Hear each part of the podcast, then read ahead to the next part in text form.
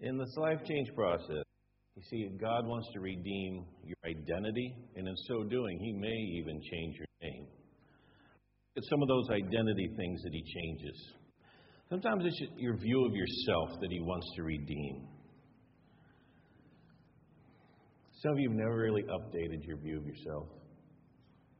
You're still that kid who used to make the stupid choices. Sometime in your later teen years or uni years, you made some choices. You going, what was I thinking? Look back at old pictures. Look at your hair, look at your style, and you're going, what was I thinking? Just your view of yourself. Some of you have never really embraced what God sees you like. The person He sees you are becoming. You still don't get it. It's also your sexual identity. For many of you sitting here, in many ways, old behavior, but you've never embraced and allowed God to redeem the best of your sexual identity. The, the fun, the holy, the best part of that. To old patterns that were destructive in the past. Do I have an issue? Yeah.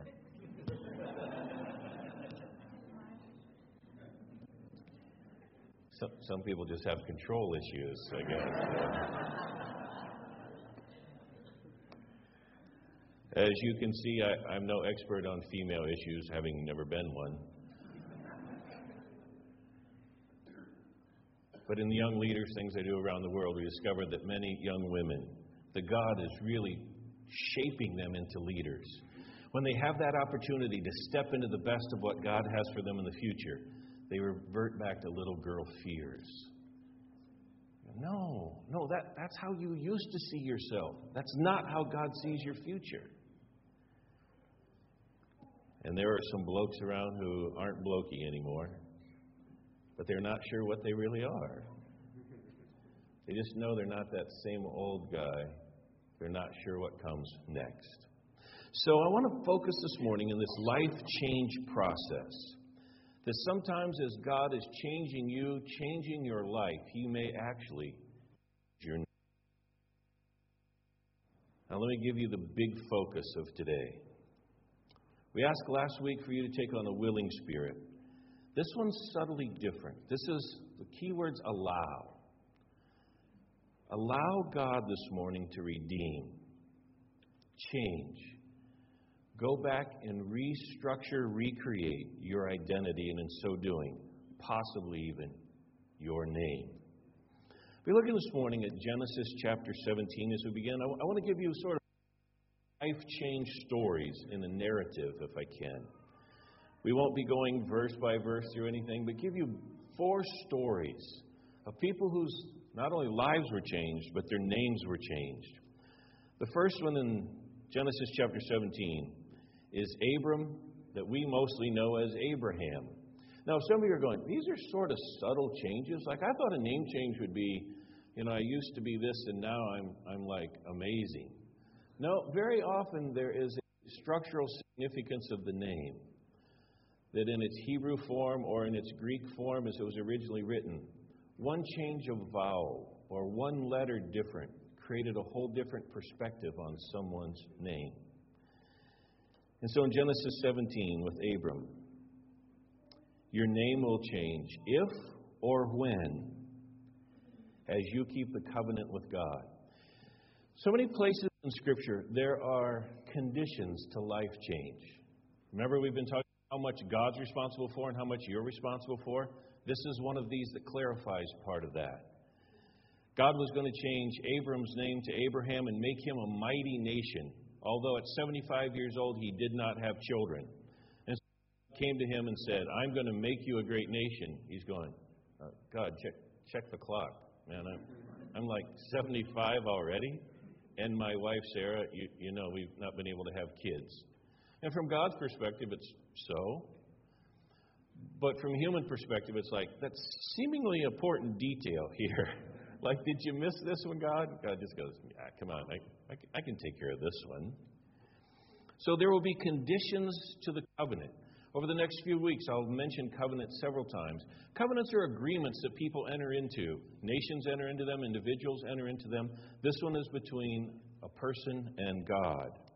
But there are conditions. If you follow these, if you do your part, God says, then I will do my part. There are timelines to this covenant. Way back in Genesis 12, God says to Abraham, I want you to leave where you are and go to the other side. Only his was, the known world was much smaller at that point. To go, and I will make you this great and mighty nation. Abraham's going, Fine, but I, I don't have any children. No worries, God said. You, you didn't know God was Aussie, did you? Yeah, he, he is. We're discovering that. And here in chapter 17, there's more about what God is going to do in and through Abram. There's also a sign of the, of the covenant. Your name will change. And as we look at this passage in just a moment, the sign of this is going to be circumcision. Now, this one, if this one doesn't make you smile, you have no sense of humor. God says, okay, I'm going to change you. I'm going to change you dramatically. You're going to be different. You, you and your descendants are going to be different than any other people in earth. And here's what I'm going to have you do. And I'm sure when God whispered this in his ear, Abraham's going, God, are you serious? Like, we, we, we have to, like, cut that? Like, can't we do something else? Can't we, like, do a pierced ear? Uh, can't we shave our heads? Can't we do something? We, we have to do that? God says, you, you do. Because it's symbolic of what God wants to do to slice the heart and peel away the old self and expose that new heart to God. It's the image, it's the symbol. So pick up on the text, please. Let's look at these first few verses. I mentioned in chapter 12, Abram was, was 75. Now in chapter 17, when Abram was 30, was excuse me, was 99 years old, the Lord appeared to him and said, "I am God Almighty. Walk before me and be blameless." If you do, I will confirm my covenant between me and you and greatly increase your numbers. Now, remember earlier I said notice the timelines? Abram's already too old to have children in his mind. God comes to him and says, I'm going to make you a mighty nation. Now, wouldn't you assume, if you're already sort of old to have children, that God would do this rather quickly? It's, Notice the timeline, it's 24 years later. Now, God, that's just cruel. You tell this old couple you're going to have children, and then you wait 24 years to come back and say, Yeah, now I'm going to do it? You see, with faith, you trust God no matter the timeline, no matter the circumstance. Because the promises of God are about Him, not about you. And it's your job to keep trusting Him no matter the times. Because of what I do, I get to listen to the very personal stories of faith to a couple thousand people every year. Depending on the day, I either get to listen to 2,000 stories or I have to listen to 2,000 stories. Depends on the day. One of the biggest confusions, though, is this time thing. I thought God was going to do this, but He hasn't. And I say, He hasn't yet. The last chapter of your life has not been written yet. And the power of God is great. Notice how God identifies Himself I am God Almighty. I, can do anything. And so it's now been 24 years. Come on, you know human nature. 24 years you're going, it's never going to happen. It's never going to happen but with God. 24 years. It's not that long. Verse 3 Abram fell on his face, and God said to him, As for me, this is my covenant with you. You will be the father of many nations. No longer will you be called Abram. Your name will now be Abraham. I will make you the father of many nations, and you I will make you fruitful. And he's going, God, this is going to have to be you because, you know, Sarah and I, we're, we're not doing that well right now. Um, it's been a long, long time. I love how God works like this. I was doing a conference, on a family conference in Saskatoon, Saskatchewan, Canada. You don't want to know where that is.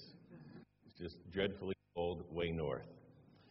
And uh, there was a good university there and a great church, similar to this one. And we were doing a family conference. And I began this name change thing, began to really focus. We would do in our family conferences and other things, we would block off almost two hours and walk people through what we called a guided prayer time, where we just said, Your job is to simply be quiet for about two hours and ask the Spirit of God to come and lead you through your life to identify anything that He wants to change.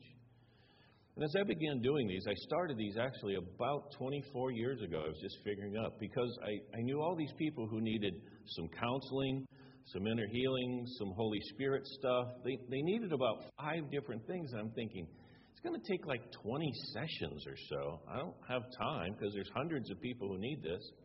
Let's see if we can do it all in less than two hours. It worked. So I thought, if it works with one, let's see if we can do it in groups. So we started doing groups of five or six, and the outcomes were pretty good. So then we tried groups of a couple hundred. The, the most we've ever done, I think, is 3,500 in one afternoon. It, it, saves a lot of counseling time. I, I highly recommend it, Barry. Um,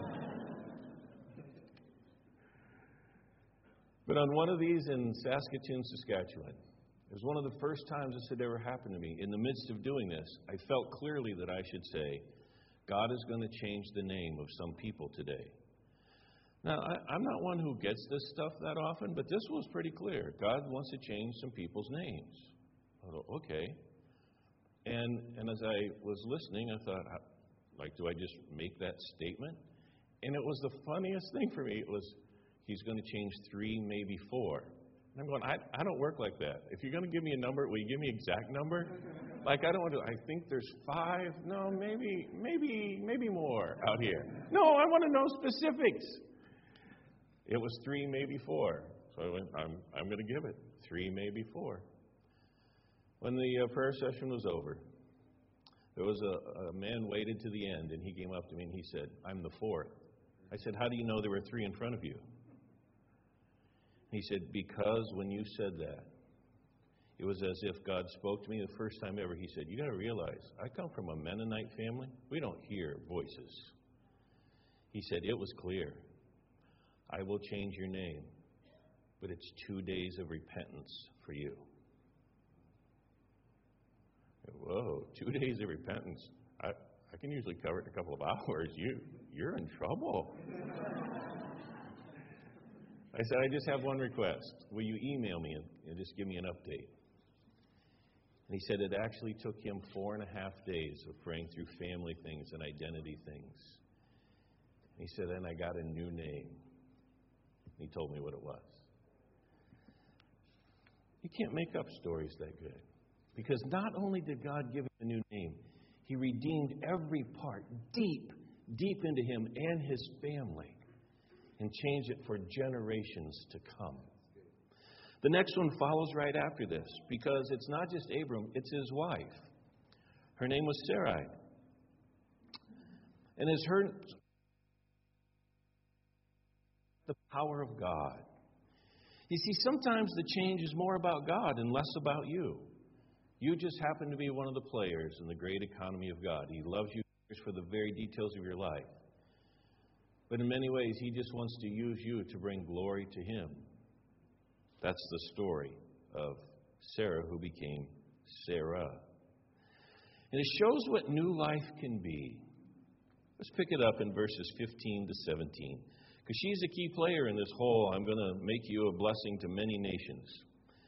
Verse 15 God also said to Abram, As for your, wife's, your wife Sarai, no longer will she be called that, but her name will become Sarah. I will bless her and surely give you a son by her.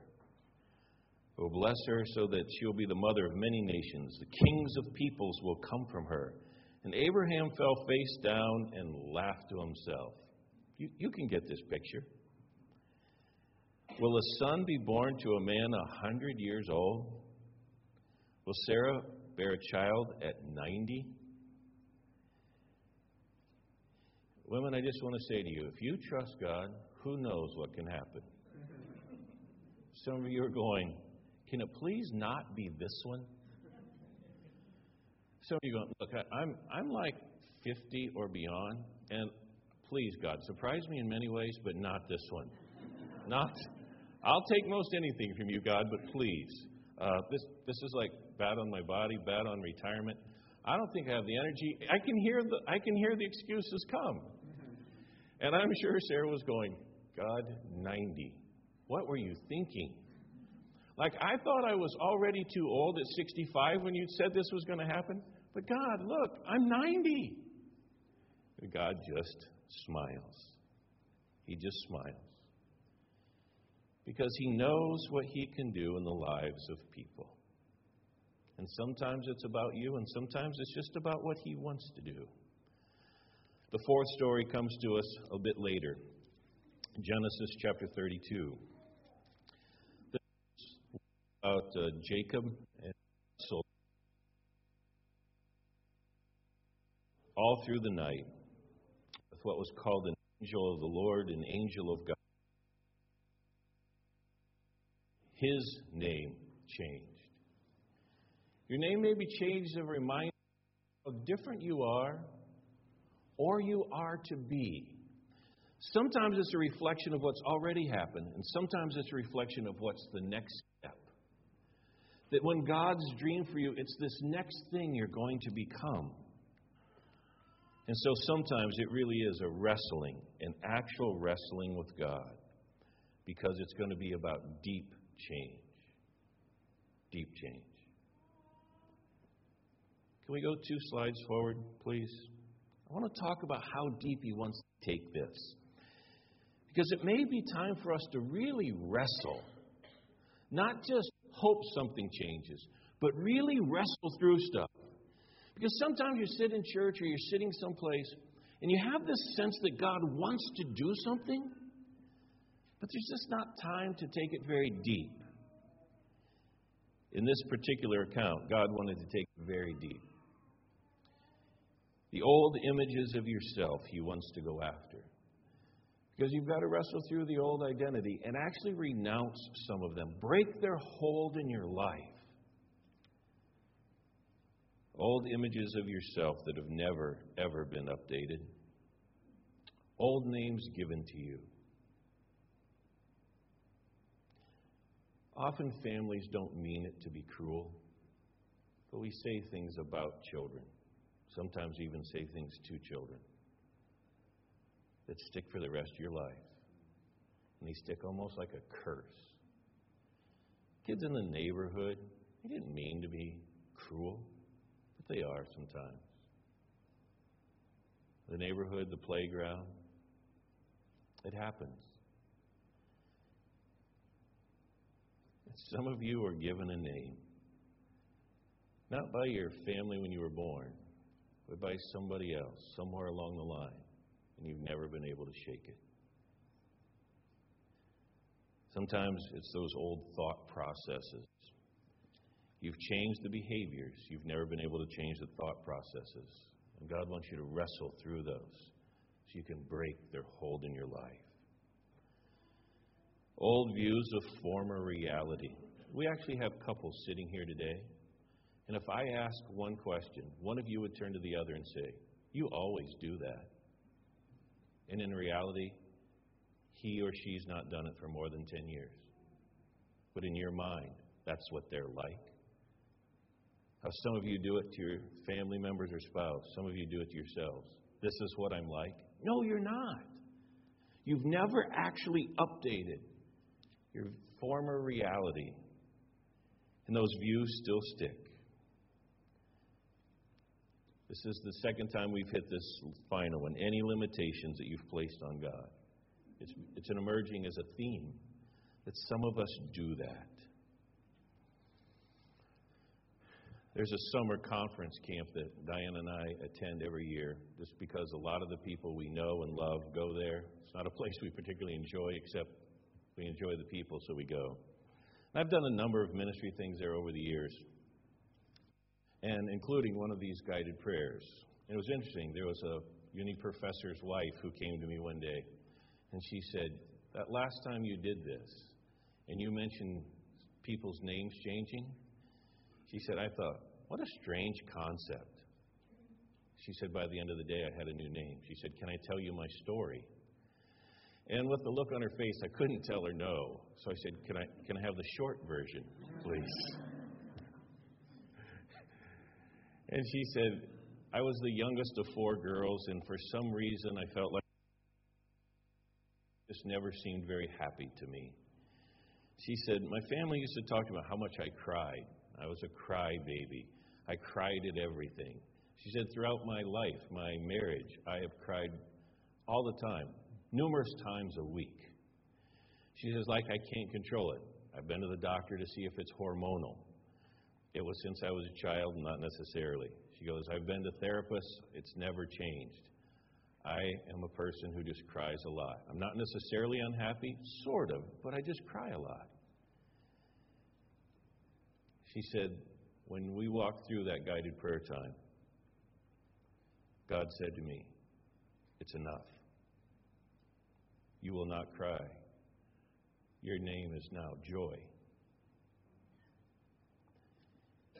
With the biggest smile I've ever seen on anyone's face, she said, I have not cried for eight months. She said, I think I still can. I haven't become cold. I think I can still cry. But it's not uncontrolled and unsolicited. He's given me something I never had before. Now, there were a group of women standing there hearing this story. There was a woman from New York City, young professional woman, and she said, I want a new name. And I said, They're not mine to give. I don't hand them out. You can't purchase one. Uh, it's up to God. And she goes, Well, why can't I get one? And I stepped back and looked at her and I said, Most of your life, you've been able to get everything you want. You've got the profession you want. You live in the place you want. You went to the university you wanted. You've gotten what you want. You expect God to do the same thing for you. He may or may not give you one, but I promise you, He will not give you one until you break this demanding will of yours. Now, four days of fasting and prayer. Give back to me and see what God says. She goes, Four days? I said, Make it five.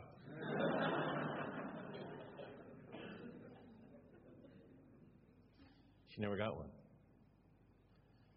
because she'd never wrestled through her identity stuff. She was just used to getting what she wanted, and she liked it that way. You, you get the story. Final one I want to look at is from the New Testament. Church for some time, this is a more familiar one. In, in um, Matthew 16, I think we have a minor typo here. It's, it's Matthew 16 instead of 26.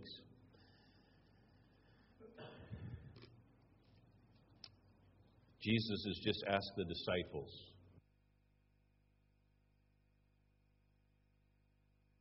People think he is, and Peter's just made this great that you are the Christ.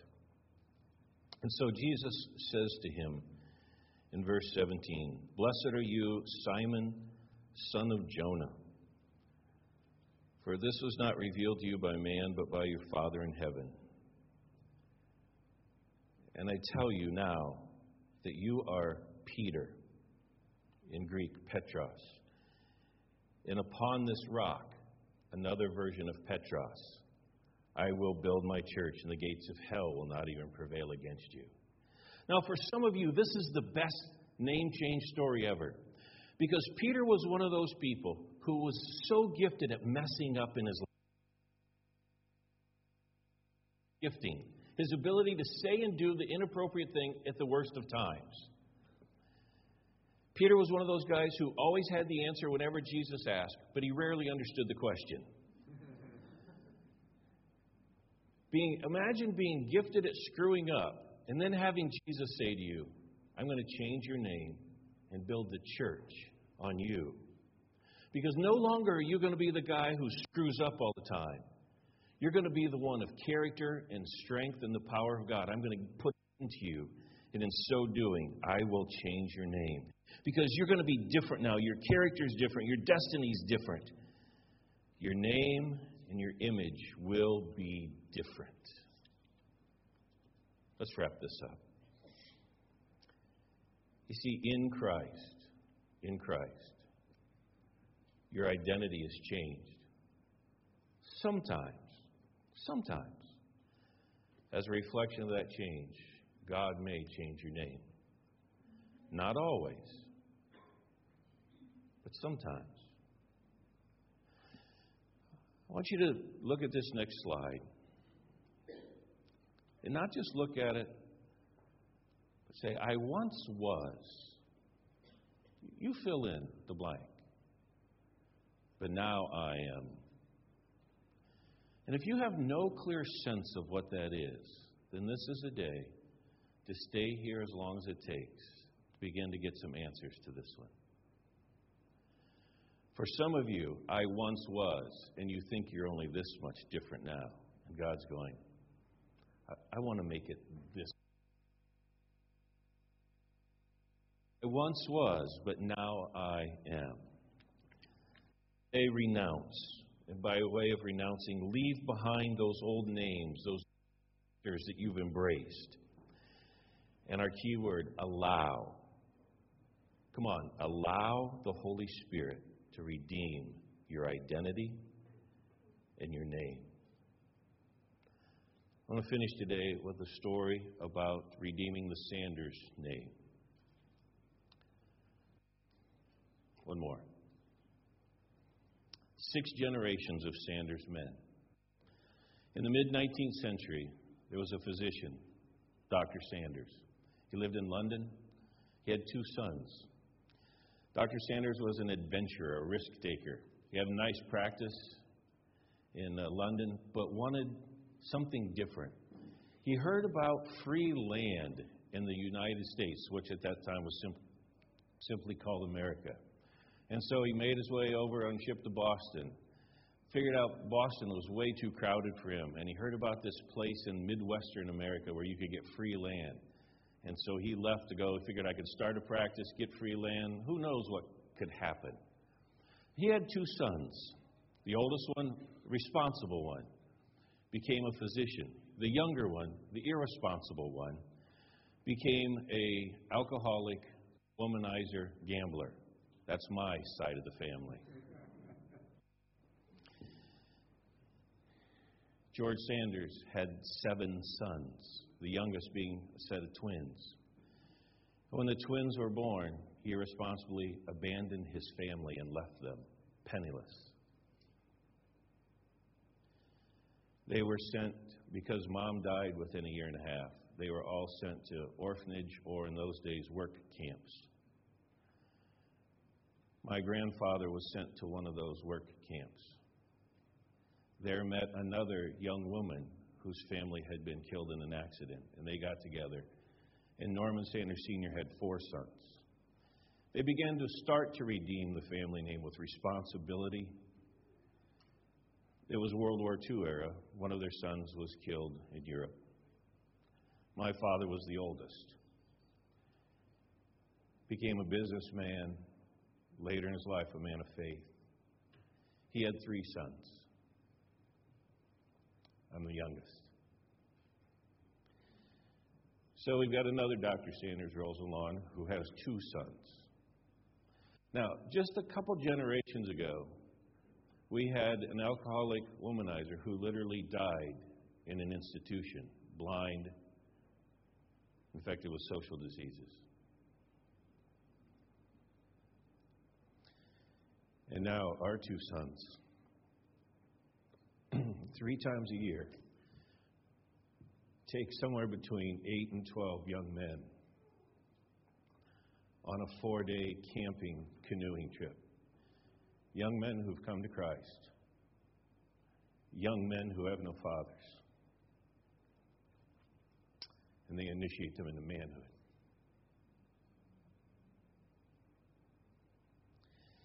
Sometimes God will change your name. Sometimes. Sometimes He will simply redeem your name for generations to come. If we go back five generations, you can't be any more irresponsible than George Sanders was. By the time Bo and Eric and myself are done, we will have been able to initiate several thousand men into the kingdom of God. God wants to change your identity, your name for generations to come. Pray with me, please.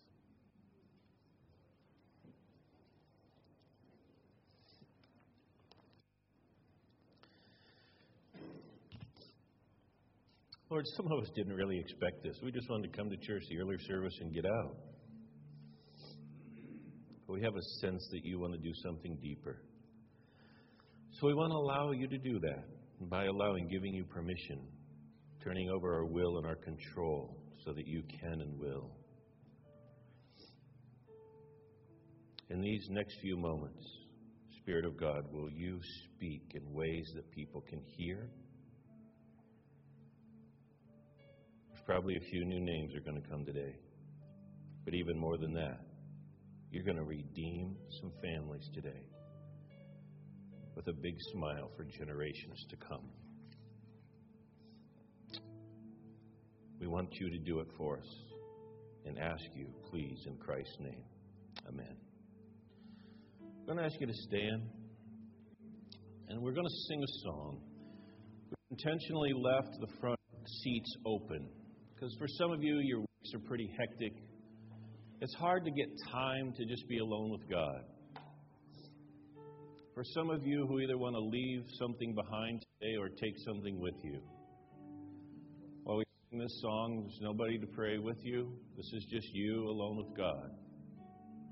Come and take a seat in the front. God, is there a name change for me? Is there an old pattern to leave behind? Is there an old thought process? Is this about me starting a new pattern for generations to come? This is your time. We sing this. Just take a seat in the front row for a bit.